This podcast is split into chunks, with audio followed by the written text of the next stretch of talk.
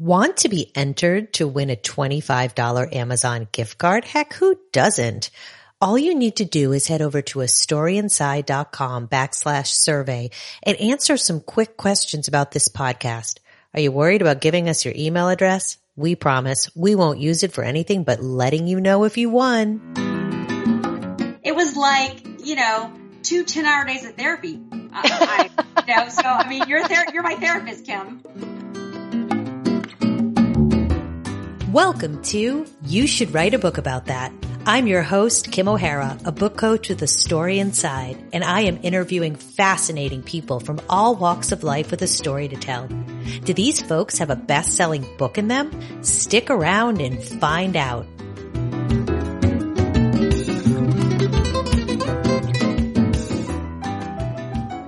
Several years ago, Kimberly Adams sat across from me on a couch.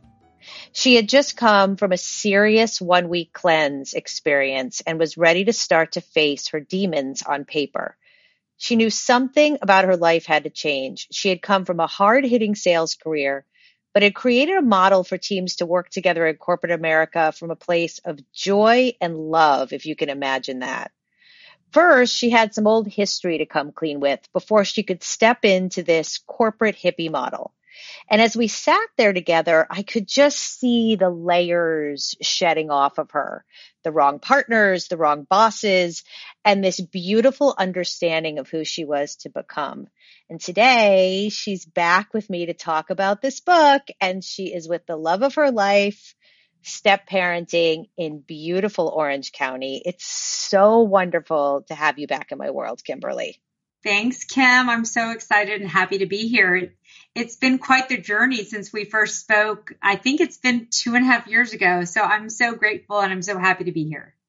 What was that shift you had to make to call in the life partner you finally needed and wanted? I think I had to really be still, and meditation is such a huge part of my journey to where I'm at now, that me really allowing the ability to open up and to receive all the goodness that the universe had in store for me, really making that shift and feeling that I was worthy of it was a huge piece of that journey for me. Yeah, because you come from this, from corporate America, where you were in your 20s and 30s, there was a lot of fear and intimidation in sales, and, looking for the right life partner or building a family just seemed to, elude you. But I know for you that finding that peace fulfills this bigger picture of your life. Where do you think women give up?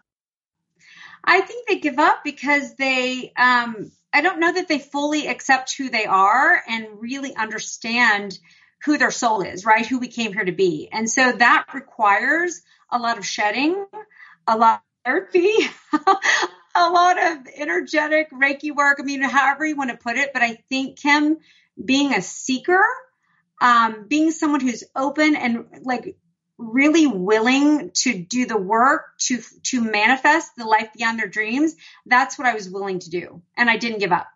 You did not give up. Now let's talk a little bit about that fear and intimidation in sales. Why do you think you accepted that behavior back then? I don't think I knew better at the time. Now, my first boss, Stan Woodward, who hired me at Broadcast.com, he didn't exhibit those qualities, but everyone around him did. And most of the people in that good old boys male dominated role. I don't know that the paradigm has ever actually been challenged until now. And so I think as a woman, I just went along with almost feeling grateful that I had a great paying job at the time, which is, when I look back, I wish I could have said something to my 28-year-old self. But I just think it was a system that's been in place for hundreds of years or more. Yeah. And it's interesting because you make money and then, in this environment, right? And I think it's beautiful that you had that boss who was that shining light for you, one male figure that it was at least not, operating out of domination, right? But yes. Then lose the money and then get the money and then lose the money. And it's almost like, was it worth it? Or for women out there that are getting into sales now, is it worth it to take the money, or is it better to stand in your power of who you really want to be or who you want to be around? I mean, I now that knowing what I know, I mean, I think it's better to go deep within, to look into your heart and see what is going to fulfill me. I mean, I think COVID's changed that more than anything, of women that are going to start taking their power back and really being heart led in the direction they go, looking for what they're passionate about and truly believing the money will come from that. I think we're going to see that now more than ever. But I mean, we also still have to do what works for our families, right, Kim? I mean, sometimes we have to take a job in order to get enough experience to go to that next level. And so I would never judge any woman on the steps they had to take. But I do believe going deep within, listening to your heart, trusting your intuition will lead you down the path that will be your greatest success. That's so beautifully said. Yes, we do not want to judge any women or anybody for that matter, because we've all been in those positions where it's like, well, maybe this will get me there. And maybe, oh, I'm going to not accept, it's unacceptable behavior, but you know what? I'm not going to trust I'm just going to do what I need to. I'm going to shoulder on, and shouldering on just it doesn't work anymore. You have this alternative approach to magical team building. And it seems like something women would migrate to immediately, but you also see men as being trailblazers. How do you think you're going to bring them into the fold? Well, I think, when I think about being the bonus mom and the step parent that I am, I think about the other, stepdads and all the men that truly, I mean, Kim, my boyfriend, Dave, I'm witnessing him going through a spiritual awakening. I'm witnessing him lead with love and compassion and joy. I'm seeing him, use all these principles that we've been talking about since we've been dating. And it's just so exciting to see. So I know that men are craving this way to work too, not just women. I love that that's happening it's so conjoined, right? You meet this person right when you made this assertion that you were going to talk about this philosophy, this idea. And then now he's actually benefiting from, he's like your guinea pig, right? Like he's your osmosis guinea pig, which is great. I love it, but I definitely think so. And it's no accident. It's divine timing that we are together. So if you're an employee or a worker, right, and you're in an environment and you feel cared for, then chances are you're going to do better. You're going to do more. You're going to do better. I mean, you've seen the dynamics. You've had the horrid boss. You've had the great boss. Why do you think that's not a given in businesses to care for their employees?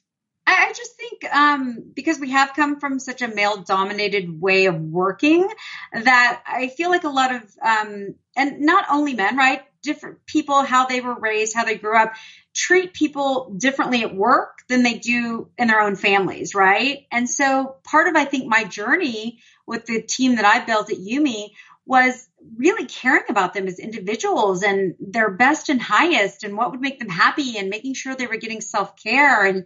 And so it's this really idea of building these spiritual families at work and not just home. You can't treat people different. There has to be some integration, Kim, now with how people work and live, especially with we're in each other's lives and homes now with Zooms and Skypes and that energy exchange that's happening. So we have to start working in an evolved, enlightened way to move forward. Yeah. Oh, it's so beautiful. And I love that you use the word family and like the whole concept of family. It's not just your biological family. It's like your chosen family, and your chosen family is not just your friends. It's the people that you work with. And, when you call yourself a corporate hippie, I mean, I think when people hear hippie, they think, beaded jackets and weed, right? But I think I think the brand you're talking about is family. Yes, it is. I mean, I got goosebumps when you said that. I mean, that's ultimately what is going to lead to the financial benefits of working in this way, of creating these spiritual families in work where you care as much about your employees as you do yourself and as you do your own family members. How can you not win with that combination?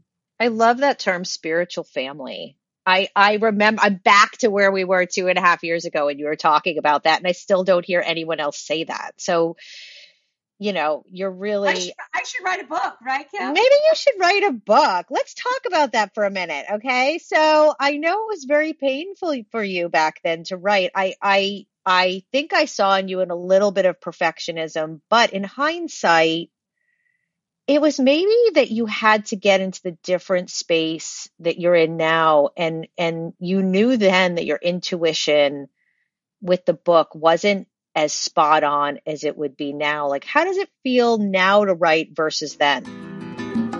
Who doesn't want to live a pain-free life? Asutra's magnesium products are the go-to for part owner and tennis great Venus Williams. Plus, they have a fantastic yoga mat spray. Go to asutra.com, that's A-S-U-T-R-A.com, and enter books at checkout before March 2nd for 15% off your first order. I think I was so, and not that fear and doubt doesn't come in now, but I feel like it's the level of truly allowing and acceptance for where I am now. And having that 2 years of being in California and being with Dave and the kids and everything I built here, it's allowed me to almost, and then I got laid off twice during that time. So it was the universe basically telling me it was time to rest. Mm-hmm. And I worked for 31 years in corporate America. And it was time to rest and to just be, and to be a stepmom, a bonus, magical bonus mom. It was time to be a partner and just live. And so that's what I think allowed. And, you know, some of the work we started together, right? Really writing down, like journaling or writing down the book we started back in 2018. I think more stuff had to kind of, you know, be unblocked for me. The two VIP sessions we did, one kind of went down one way and one the other way. They were both super valuable. And The Corporate Hippie is actually the one that stuck for me. And that's really what's been kind of processing for me a long time, but it was so beneficial. It was like, you know, two 10-hour days of therapy. You're my therapist, Kim. You are your own therapist, and you talk about inner guru, and you have an inner guru. Tell us more about what that feels like. Well, I mean, I use the inner guru and intuition, God-given GPS. I throw a lot of those terms out there, but inner guru, it truly, you know, Kim, we do know all the answers. We came to this earth and to this planet, and part of our job is just to remember who we are and what our soul came here to do. And I'm getting a little emotional. I've been so fortunate to start to remember who I am. Yeah. It's beautiful. Like, we don't put time in for that. Like, sit on the couch for 5 minutes and be in your body and be like, I'm a human being that's here. I'm just here. You know? Yeah, absolutely. And that stillness, I mean, I talk about it on my social media and in my book. I mean, the magic and the ability to manifest truly is in that stillness, Kim. And smiling at people. That's something that you talk about, and being a light worker with others. You know, it's like you go into a corporation that's making, you know, double-digit 7 figures, right? And just smile at people. Just like be happy, right? Absolutely. I mean, happiness is our birthright. It is. It's our birthright. And just being able to love on the people we work with and just want, like, again, I know I talk about too, you know, you treat people this way in business and you make sure they're going on vacation. You make sure they're taking care of their kids. You figure out ways to work around their kids' schedule for them to be successful. And, you know, people are like, well, if you treat people so good, of course they're going to want to leave. Like, first off, why would they want to leave that? I mean, would you want to leave that kind of working environment? And secondly, I mean, I do want ultimately what's best for them. And sometimes that's moving on and going to a different company or starting their own business. And I think because you've been able to move on and go to, you know, you've done so many transitions. I think you're like fearless when it comes to transition, right? So you're able to say that to other people that are scared of that. They're like, what if it isn't better at that other place? Or what if what I'm feeling in my intuition is real, but I'm scared? And I believe your book is going to create a platform for leaders, for employers, for employees, for corporations to maybe think differently, and especially as we're coming out of COVID, what's the best advice you give to anyone, small or big business, or anyone who's running a team or as a leader, as a first step to integrate more of these corporate hippie values into their organization? They have to start caring for the well-being of their employees. And I believe giving them the tools to do that, like I'm hearing about companies hiring meditation coaches. The old company I used to work for, one of my team members that I used to work, my rock star, shared with me 6 months after I left, they were bringing in meditation coaches on their national calls. So, you know, it's just simply... It does start with stillness. It starts with meditation. So really starting to understand how the world is shifting and how people are waking up to how to work and live differently. It starts in little small ways of just bringing a meditation, you know, person on your phone call, having yoga available, having a nap room. There's all these things that these larger companies, you know, Google and Yahoo and some of these larger companies have done for actually, you know, years already. And it really does add to the bottom line. I was reading something, Kim, like women-led companies or women who lead in these types of ways and with compassion and love typically are 20% roughly higher in profits. So wow. I don't think that men can ignore that anymore. No, I don't think any of us can ignore that anymore. And I love that you came on the show today and you were fearlessly able to talk about rebooting your book, which I know is going to be a fabulous success. Thank you so much. Thank you, Kim. You've been listening to You Should Write a Book About That. If you enjoyed our episode, tell a friend to listen, subscribe or review on iTunes, Stitcher, CastBox, Spotify, and Pandora, or wherever you listen to podcasts.